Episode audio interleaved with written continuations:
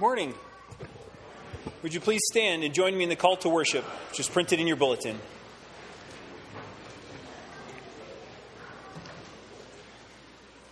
Why do you look for the living among the dead? He is not here. The Lord is risen. the Lord is risen. the Lord is risen. Where, O death, is your victory? Where, O death, is your sting? Death has been swallowed up in victory. Jesus said, I am the resurrection and the life. He who believes in me will live, even though he dies. And whoever lives and believes in me will never die. Victory through our Lord Jesus Christ. The Lord is risen. Is risen Hallelujah. Amen.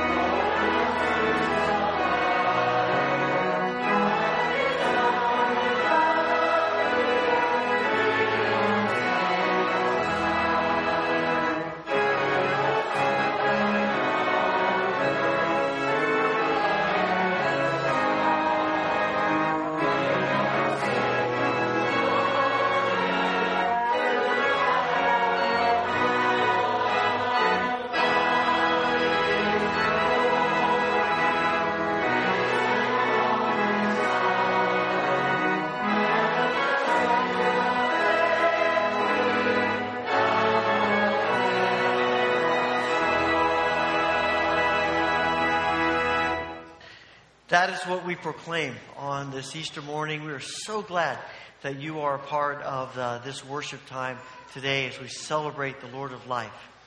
Let me encourage you to take a few moments, maybe a little extended time, to uh, share an Easter greeting with others who are here in worship this morning.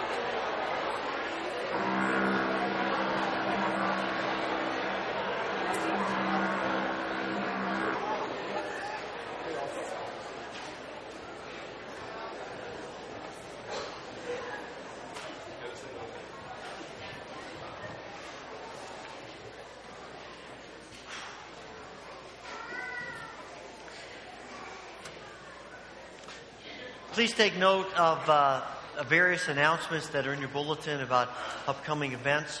I did want to uh, mention a few things. First of all, I want to uh, offer our corporate congratulations to the 10 people who were baptized this morning.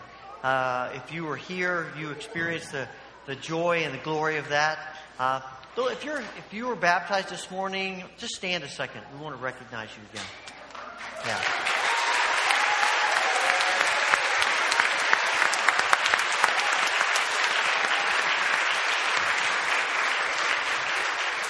It's an awesome morning, and uh, it, was, it, was, exciting to just hear, hear the testimonies, the, the power of God in different people's lives. I want to thank uh, everyone who helped with the breakfast this morning. People were here yesterday, before that, they were here early this morning. And uh, thank you so much, and thank you for your contributions that uh, will help out uh, the intergenerational trip to Puerto Rico we'll be doing later in the summer. And also, thanks to everyone who donated flowers. They are beautiful and they, they, they do communicate just the, the life that is ours in Christ.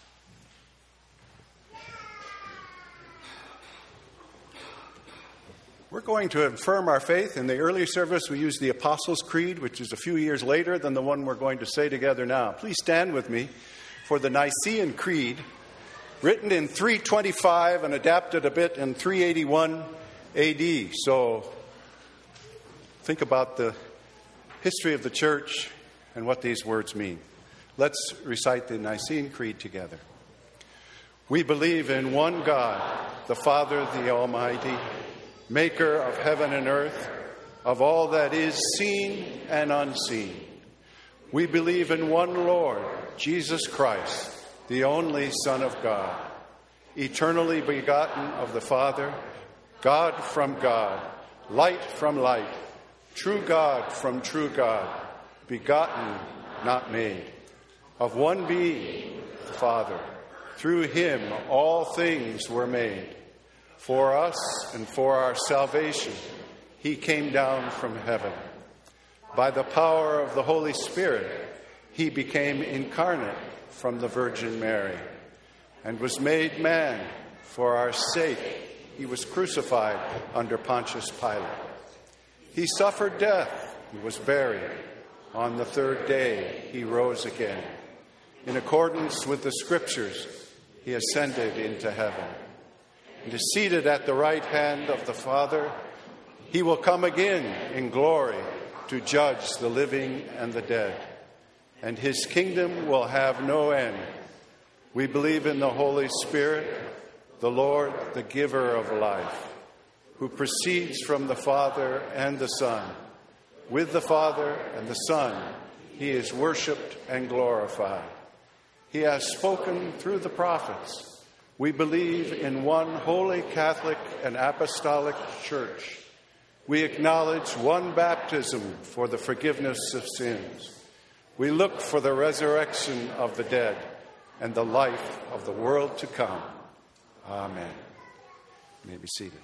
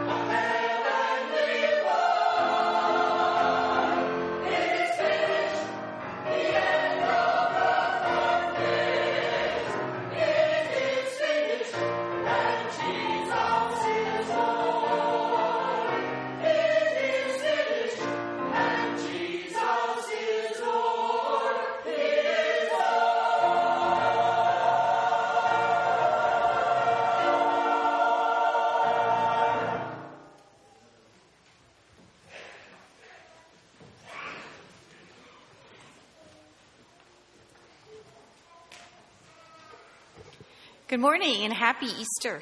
This morning I'm reading Paul's words from 1 Corinthians chapter 15, verses 51 through 58. 1 Corinthians 15, 51 through 58. Hear the word of the Lord. Listen, I tell you a mystery. We will not all sleep, but we will all be changed in a flash, in the twinkling of an eye at the last trumpet.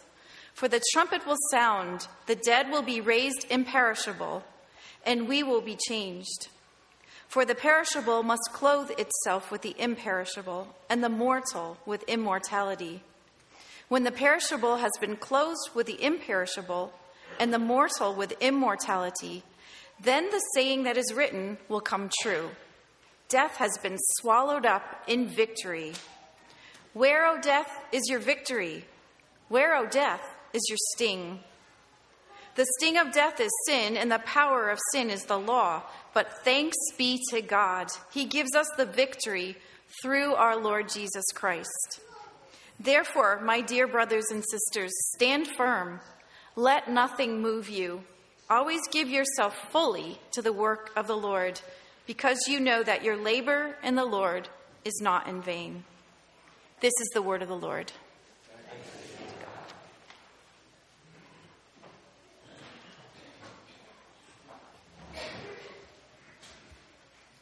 I'd like to invite our ushers forward as we give back to God through our tithes and offerings.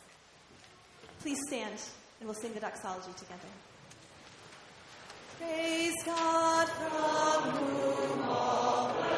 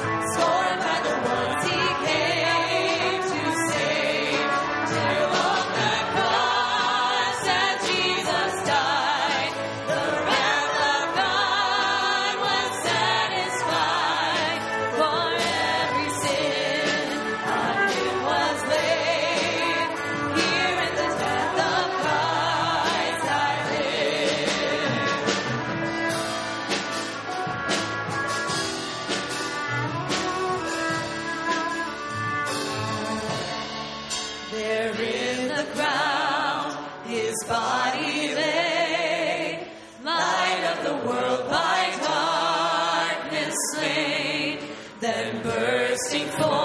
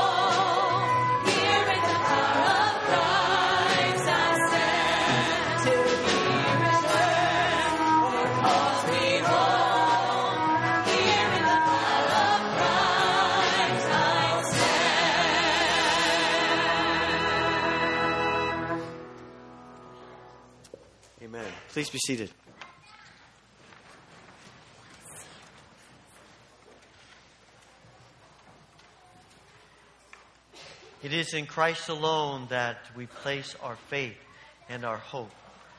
Because of that, we can come to Christ in openness and honesty about who we are because of who He is.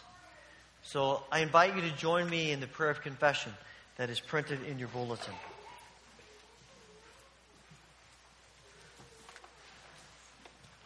Let us pray together.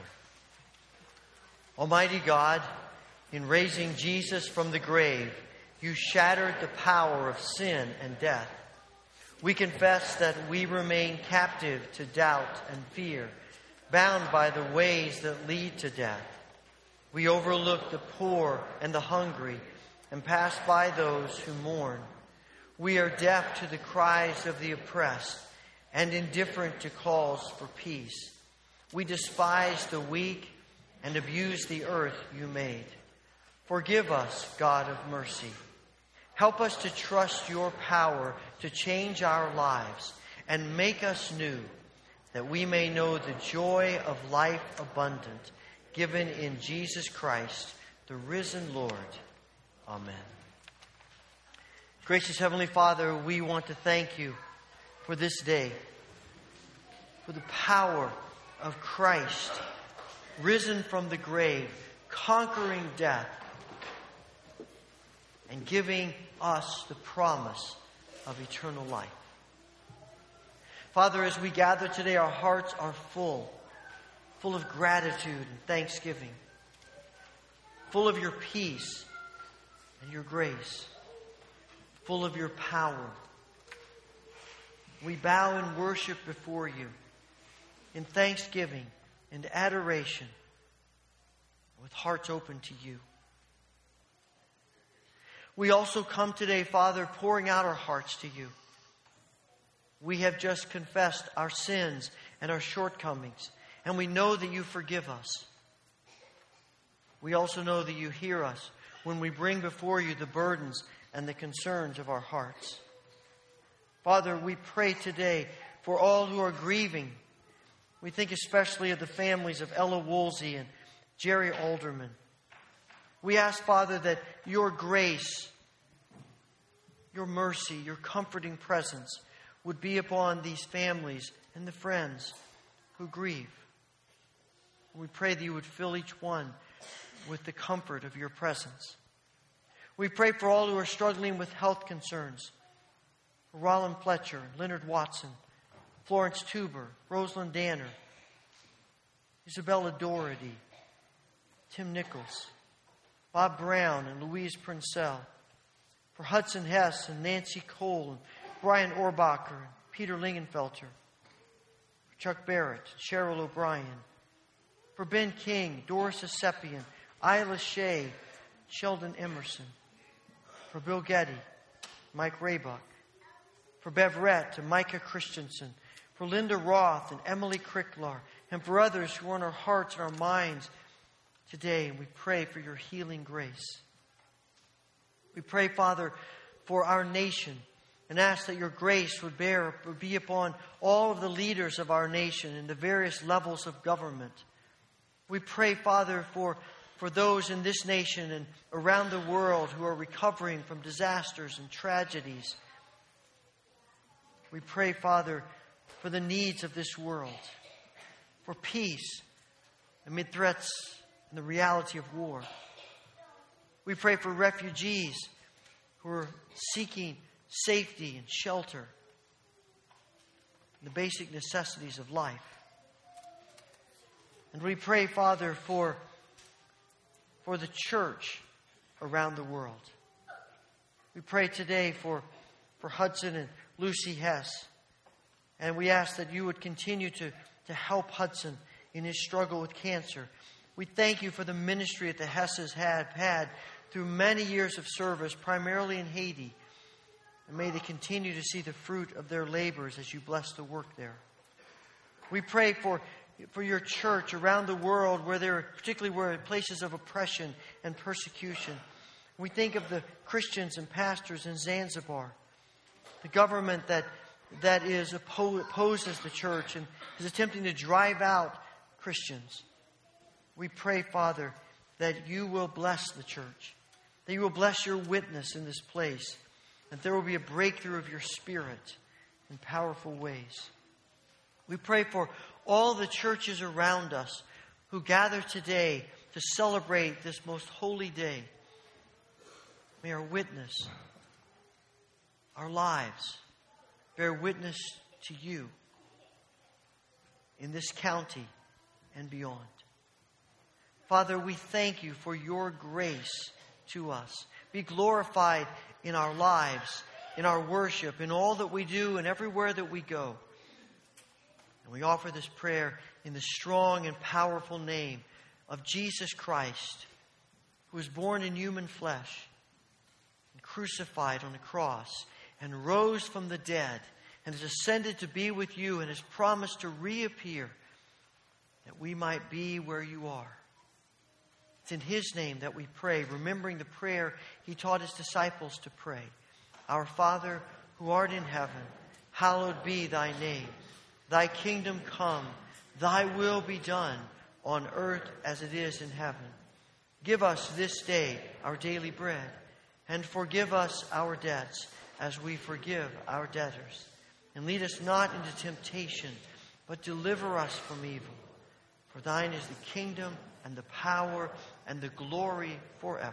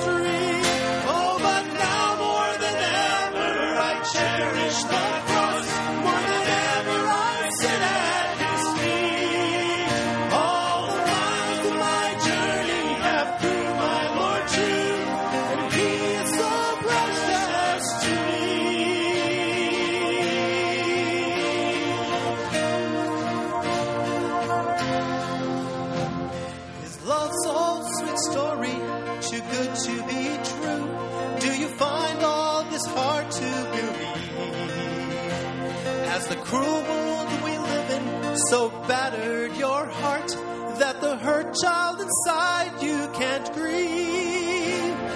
I can't say I blame you, I've been where you are, but all I can say is it's true. You're wanted, you're precious, you're the love of his heart, and the old rugged cross. Whoa!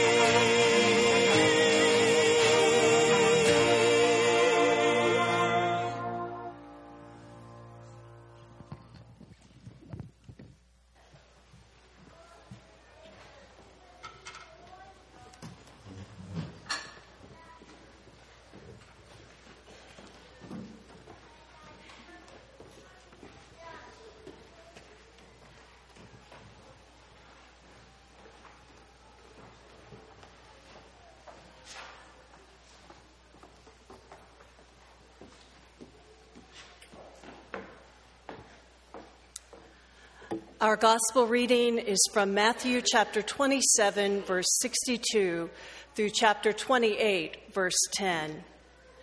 Following the tradition of the church, I invite you to stand, if you are able, for the reading of the gospel.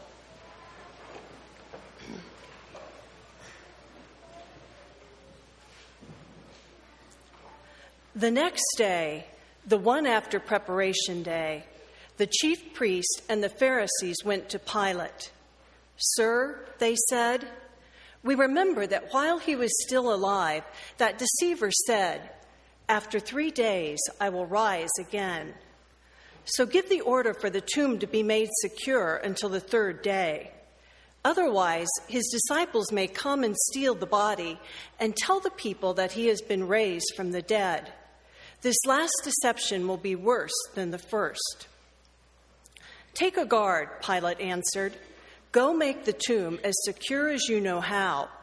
So they went and made the tomb secure by putting a seal on the stone and posting the guard. After the Sabbath, at dawn on the first day of the week, Mary Magdalene and the other Mary went to look at the tomb.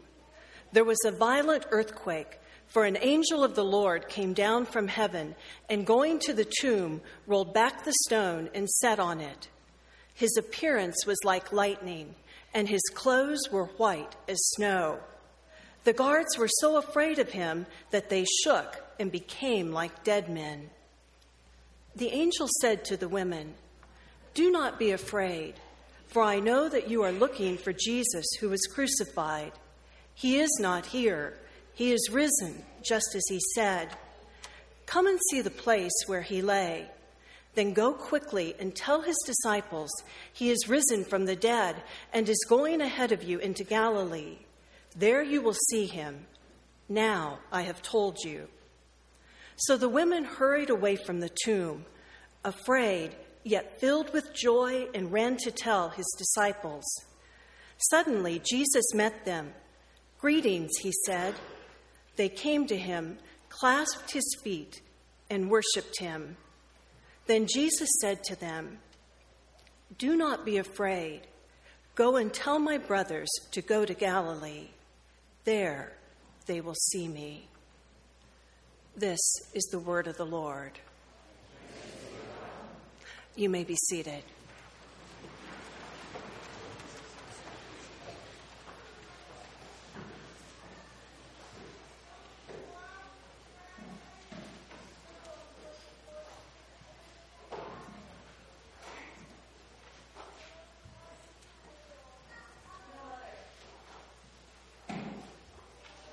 No mother should have to watch her son die.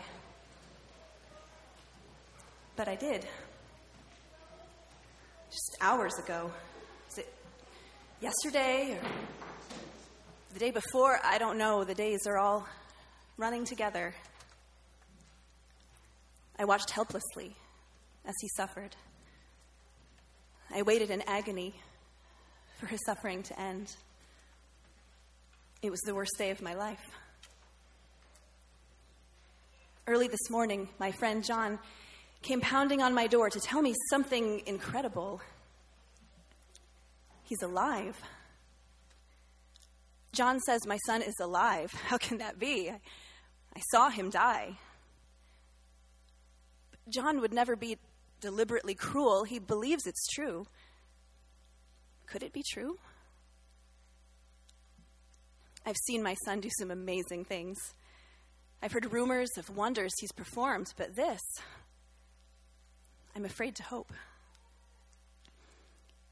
I often think back to the day that Jesus was born. I thought that was the worst day of my life.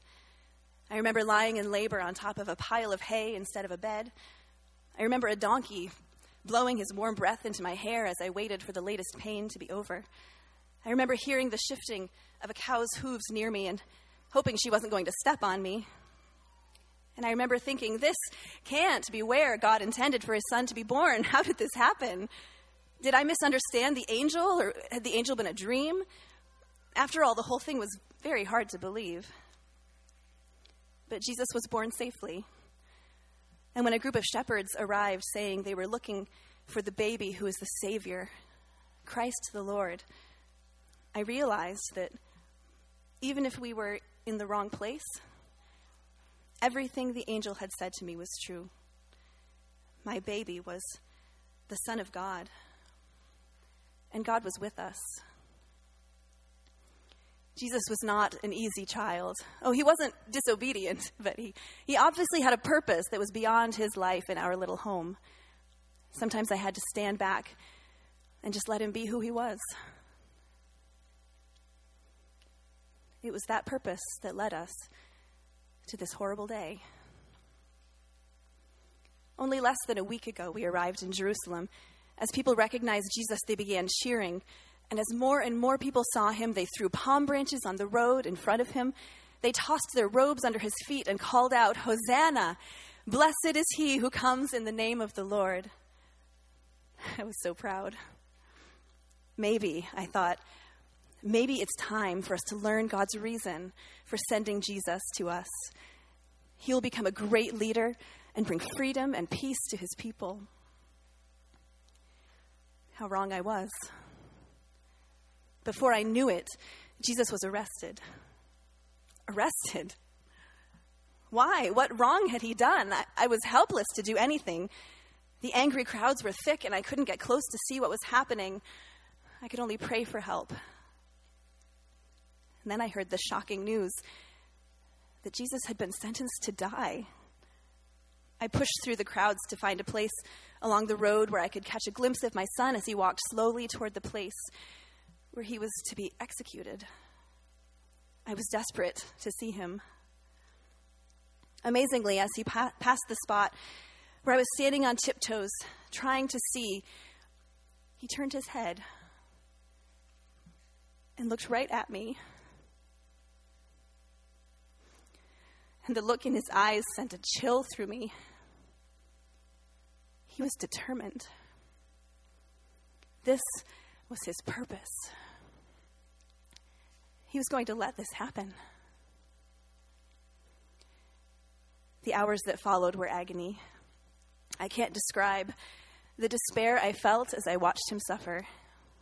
I prayed for God to rescue him, but rescue did not come. Why would God send Jesus to us just to let him die in this horrible way? But now, this morning, John has brought me this incredible news. I'm afraid to let myself hope that John could be right, that my son, who was dead, is alive. I'm going now to find out for myself if it is true. I need to see him for myself, touch him, hold him. But somehow I know it will be different now. He won't just be my son anymore. He will truly be what he came here to be the Messiah, the Savior of the world.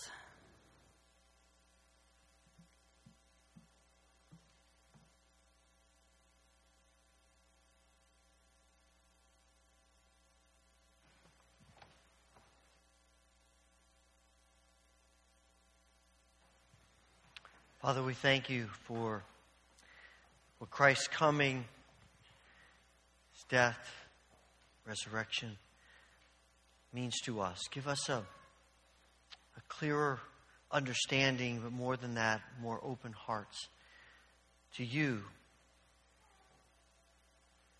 We pray this through Christ Jesus. Amen.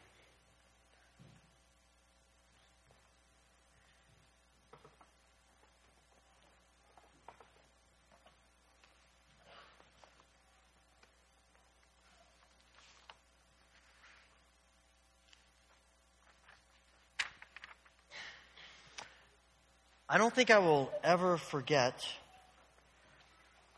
that morning, May 18th, 1980, 8:32 in the morning, Sunday morning. I was in bed. I was a college student, so it's okay, right? Uh, Sunday morning, 8:30 in the morning. Being awakened by what it seemed to me like a sonic boom. It was loud enough that it woke me up. I sat up in bed and thought to myself, what was that? What just happened? What I was to find out uh, a little bit later, turned on the radio because we didn't have anything like the internet, uh, discovered that what I had heard was the eruption of Mount St. Helens. I was living in, in Newberg, Oregon, about 45 minutes south of Portland. And this mountain, about 100 miles away northeast, had erupted. It had been gurgling for a number of months, and people were speculating if anything was going to happen. That morning at 8:32, it did. And a week later, almost exactly a week later, it erupted again, and it woke me up again. And this time, when the wind was blowing toward us, and it covered our campus and the city of Portland, and our car and our home with this warm ash falling. I didn't know at the time, but I have since learned that that, earth, that, that eruption was caused by a series of small earthquakes that eventually came to be a huge earthquake, and that huge earthquake is what triggered the eruption. And that's what we heard. I don't know if it's because of that event or other things that have been in my mind, but I think for the very first time over the last few weeks, as I was thinking about today, for the first time I noticed that when you read Matthew's gospel, he says that there was an earthquake on the morning of the resurrection. It intrigues me that Matthew is the only gospel writer that mentions the earthquake. Mark doesn't mention it, Luke doesn't mention it, John doesn't mention it. They have other events that they talk about the same, but Matthew is the only one who mentions an earthquake on Easter morning. Matthew is also the only one who mentions an earthquake at the last moment of Jesus' breath on the cross. In both instances, Matthew says an earthquake took place when Jesus breathes his last breath and when Jesus rises from the dead. I don't think there are any coincidences in the scriptures. I think every, everything about the detail we have has a purpose to it. And the fact that, that Matthew mentions this and the other gospel writers don't says to me that Matthew has a point. He wants us to understand something. Now, understand, I am not a scientist. I'm not the son of a scientist. I don't, I'm not even the distant relative of a scientist. All right? I, I, nothing of that in me.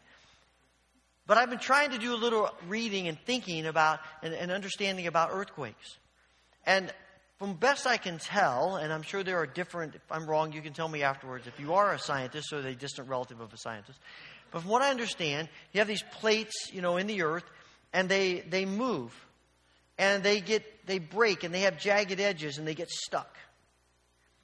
But when they get stuck, the pressure of them wanting to move doesn't stop. And you know that, you know that sense of when you're trying to, to open something, and you know that like a bag of chips, when you're trying to open it, and you're pulling at it, it won't come, and it won't come, and well, finally it does, and what happens? They, it just explodes, and they go everywhere, right? I have a feeling that might be the same kind of thing. Those, that's a very scientific term that I'm using there. So you understand that, right?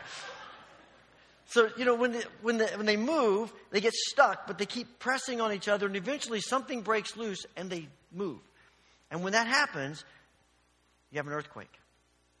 And it shakes everything. And, and I, we, when you read the scriptures, you find that there are lots of, there are a number of instances in scripture about earthquakes. Variety of things happening. And many of those times, sometimes they are just things that happen. But earthquakes are destructive. I think earthquakes are a part of, of the fall. I think because they are destructive when, they, when earthquakes take place, most of the time there is destruction, sometimes mass destruction. And I think it is, it is the brokenness of our world that the evil one who desires to, to destroy everything that God has called good, and that includes his creation, that he has disrupted the good ways of how God made the earth. And always, evil one is always wanting to destroy. And this is one way he does that. Now, every so often, there are things, there are good things that come out of earthquakes. I heard someone was telling me, a scientist was telling me about stories of, of the ocean, earthquakes under the ocean, and out of that, the land rises and it creates a new island, a new place for people to live and to inhabit. There are those few stories in the midst of the destruction. And all that says to me is that even though the evil one's purpose is destruction, God has a way of bringing good out of things. When you read the scriptures, there are a number of places mentioning earthquakes. And most of the time in the scriptures, because again, the purpose of the scriptures is to reveal the nature of God, those earthquakes are God's way of revealing his power. 1 Samuel chapter 14. God sends an earthquake to frighten the Philistines so they will leave the people of Israel alone and stop persecuting them. In Isaiah chapter 29, God promises his people that the day is coming when he will rescue them from their hardship, and part of the way he does that will be through earthquakes. But the, the, the, the point of God in the middle of earthquakes, because I think some earthquakes happen because we live in a broken world and, and, and things like that take place. But when they are when they are signs of God's power, it's because not just because an earthquake happens, but because it happens at a precise moment. And so in Acts chapter 16, Paul and Silas have been beaten and they've been thrown into prison and they're singing hymns and at midnight it says an earthquake happens. And out of that earthquake, the jailer and his family and many people in Philippi become believers. It's because an earthquake takes place at the very moment Jesus breathes his last breath that it is connected to the power of God. It is because an earthquake takes place at the very moment Jesus rises from the dead and it rolls the stone that it is an act of God's power. I mean, sometimes people want to argue about things like the parting of the Red Sea. Say, well, that was just an act of nature. Okay, if it's an act of nature. My thing is, that act of nature happened at the precise moment that Moses put his rod into the water. And the Jordan River opened up for the people of Israel to cross at the precise moment that the Levites carrying the Ark of the Covenant stepped into the water. It's the moment that reveals the power of God. And, and you see that here at the tomb. It's not that the, an earthquake doesn't enable Jesus to rise from the dead. Jesus rises from the dead, and that creates this reverberation. And the stone with the angel is rolled away so that we would know Jesus has risen from the dead.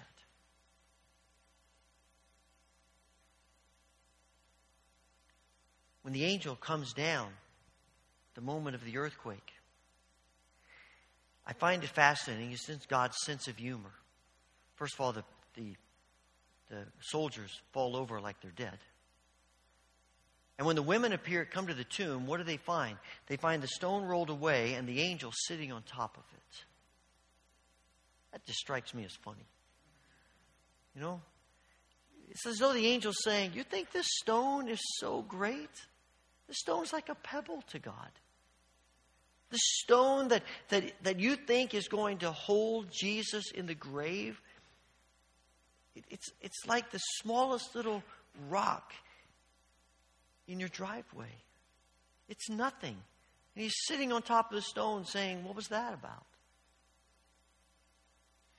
You probably have realized that today is not just Easter, it's also April Fool's Day, right?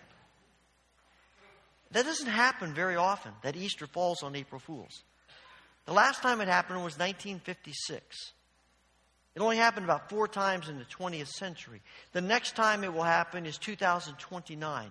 I wasn't preaching in 1956, and I don't know that I will be in 2029. So I figure I better take advantage of this opportunity today. Right? And as I was pondering that, it struck me as this sort of this polar opposites of the resurrection, Easter, and April Fool's Day. They just seem like completely unconnected events.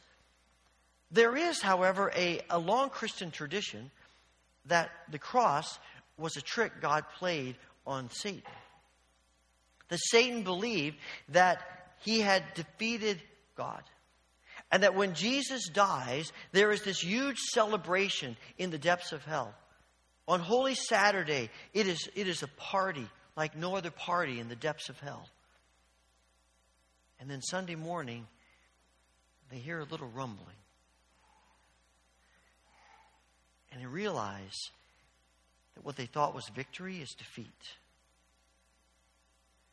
What they thought was death is life. And I think there is something about this story that, in a sense, God is saying to every power of evil April Fools.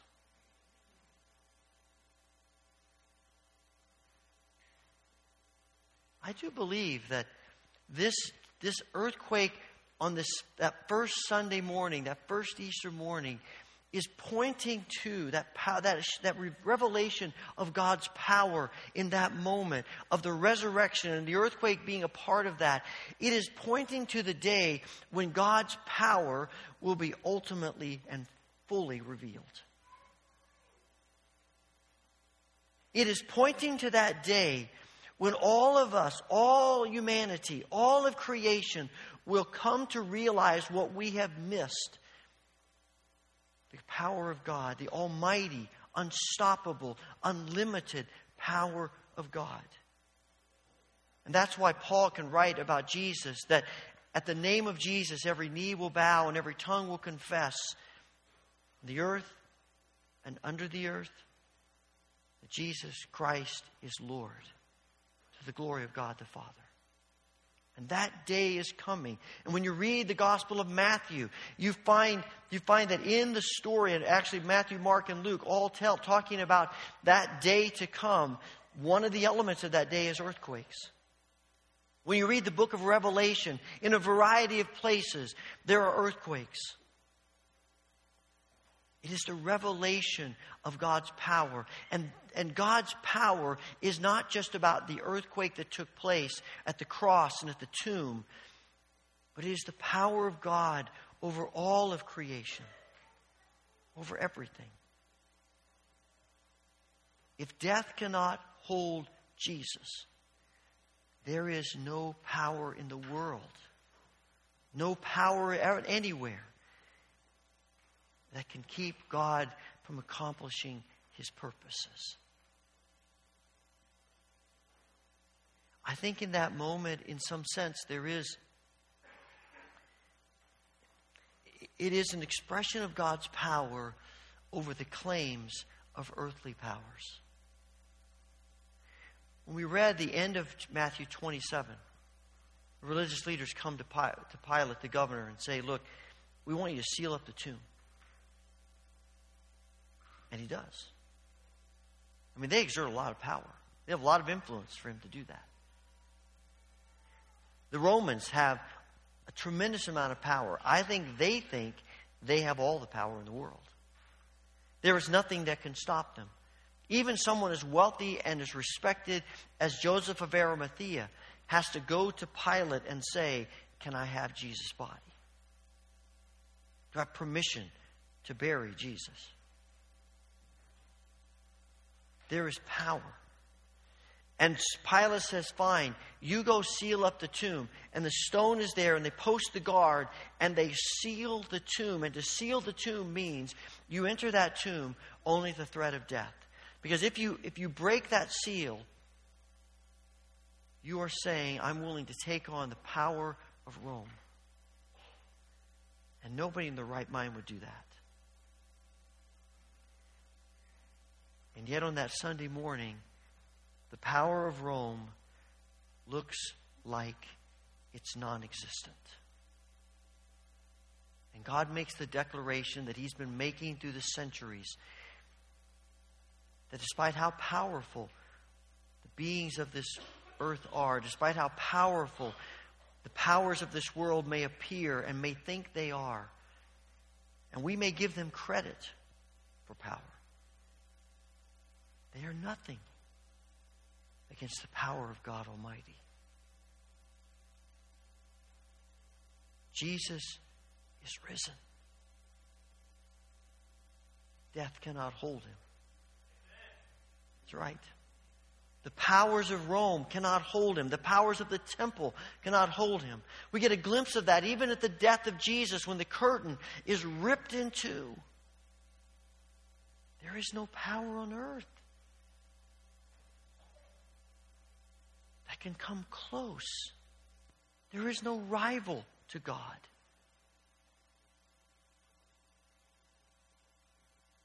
I think Matthew may mention the earthquakes because he is, he is directly addressing his prophecy to Jewish people. He is directly addressing his prophecy to the church. And, and in a world in which the church is, has been persecuted, in which the powers of this world are inflicting their, their might on the church, Matthew is saying, don't believe it. Don't believe it. And in a world in which we see the powers of this earth inflicting themselves on God's people all over the earth in a variety of ways, subtly and overtly, we are reminded not to believe that they are the ultimate power. God is. And if God is the ultimate power, then we don't have to grasp for power anymore. If God is the ultimate power, if the tomb is empty, if death has been defeated, if the powers of this world are melt like putty in the presence of God, why do we feel the need so often to grasp for power? What we're called to do is to surrender to the power of the risen Christ. We can give it up. And when you know that God is the ultimate power, what struck me is when you know that, the Sermon on the Mount all of a sudden makes sense. That blessed are those who mourn for the sins of the world. Blessed are the merciful. Blessed are the poor in spirit. Blessed are the humble.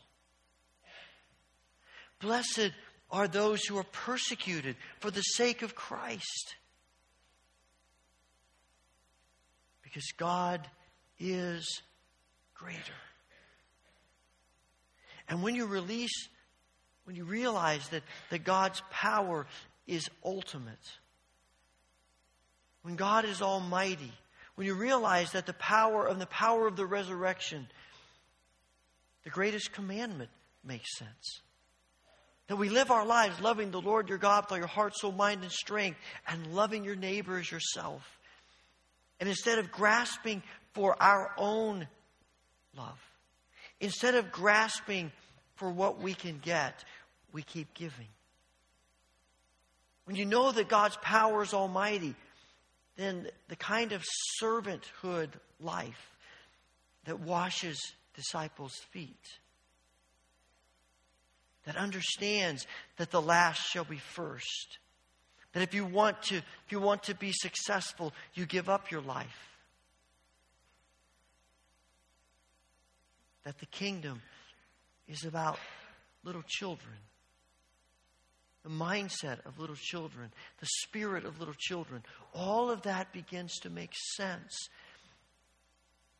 because the tomb is empty and God is victorious. And the cross makes sense. And if the cross makes sense, then what feels like death in our lives isn't really death. It's the pathway to life. What feels like loss isn't ultimate loss because God is greater. Because God's power is almighty, our problems are not the last word. Our struggles are not the last word. As, as much pain as we may feel and disappointment as we experience, it's not the last word. Because the cross isn't the last word.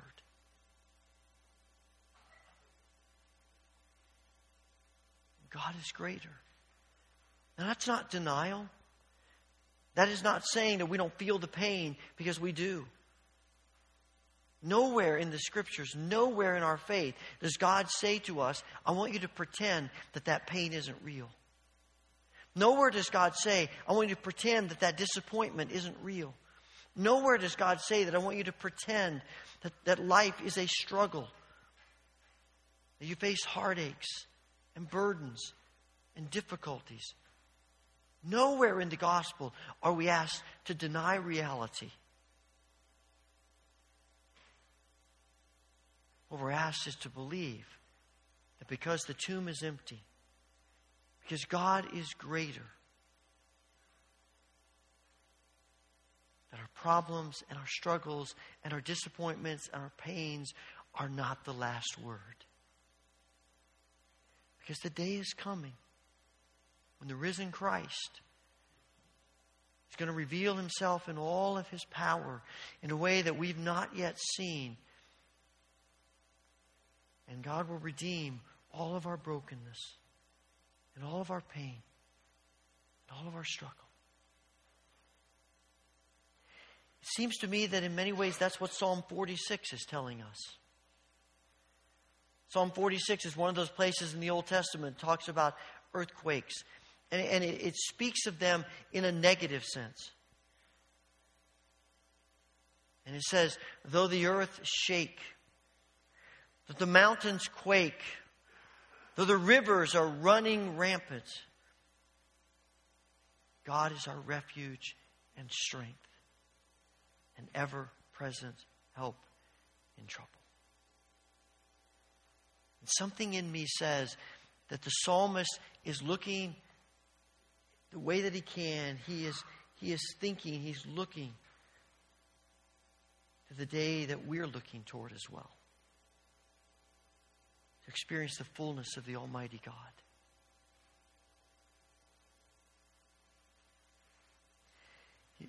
I don't know if you ever spend the time reading the fine print on your insurance policy, your home insurance policy. I suspect you don't. Most of us never read that stuff until we need to, right? Then we realize, I signed that? I can't believe I signed that. But there's a part of every homeowner's insurance policy and probably your automobile insurance policy. There's a part of all of that that talks about things that the insurance industry calls acts of God. I've been thinking about that. When you read out what these are the acts of God, it's things like hurricanes and tornadoes and floods and, and natural disasters. All these horrific things that come to us in life. That, those are the acts of God. Anything that happens to what you have that didn't that wasn't created by a human being. So if your neighbor goes out and cuts down a tree the wrong way and it falls to your house, that's his fault. But if the wind blows that tree over and it falls in your house, that's God's fault, according to the insurance industry. That's an act of God. I was reading about this this week and I came across a paragraph and it had a heading that intrigued me. I just sat there for a little bit thinking about it. And the heading of this next, of the paragraph to describe what the acts of God were. The next paragraph said, "Protecting yourself from acts of God."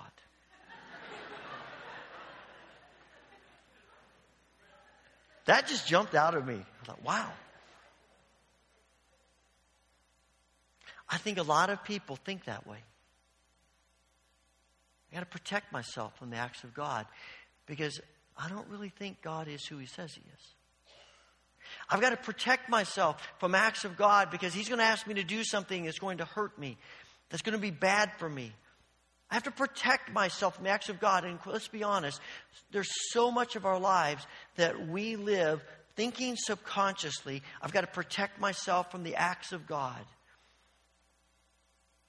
But the reality is, rather than protecting ourselves, we ought to be embracing the acts of God. We trust in the acts of God because they are all rooted in the empty tomb. They're all rooted in God's heart of love and grace and compassion and mercy and strength and power. And God's designs for us are always good, whether it feels like it or not. And it strikes me that maybe, maybe the real, the real connection of Easter and April Fools is what Paul writes in 1 Corinthians when he says in chapter 1, verse 18, the message of the cross is foolish to those who are headed for destruction, but we are saved. No, it's the power of God. What looks like foolishness, what makes us look crazy, is really the power of God. And Paul can write that in chapter 1 because of what he writes in chapter 15. That if Christ is not risen, our faith is useless. And if our hope is in Christ only for this life, then we're more pitied, more foolish than anyone in the world. And he goes on to say, Thanks be to God who gives us the victory through our Lord Jesus Christ, risen from the dead. It looks like foolishness to most people. While the rest of the world is living their life trying to protect themselves from the acts of God, we're embracing them, celebrating them, rejoicing in them, trusting in them. Because we know who God is.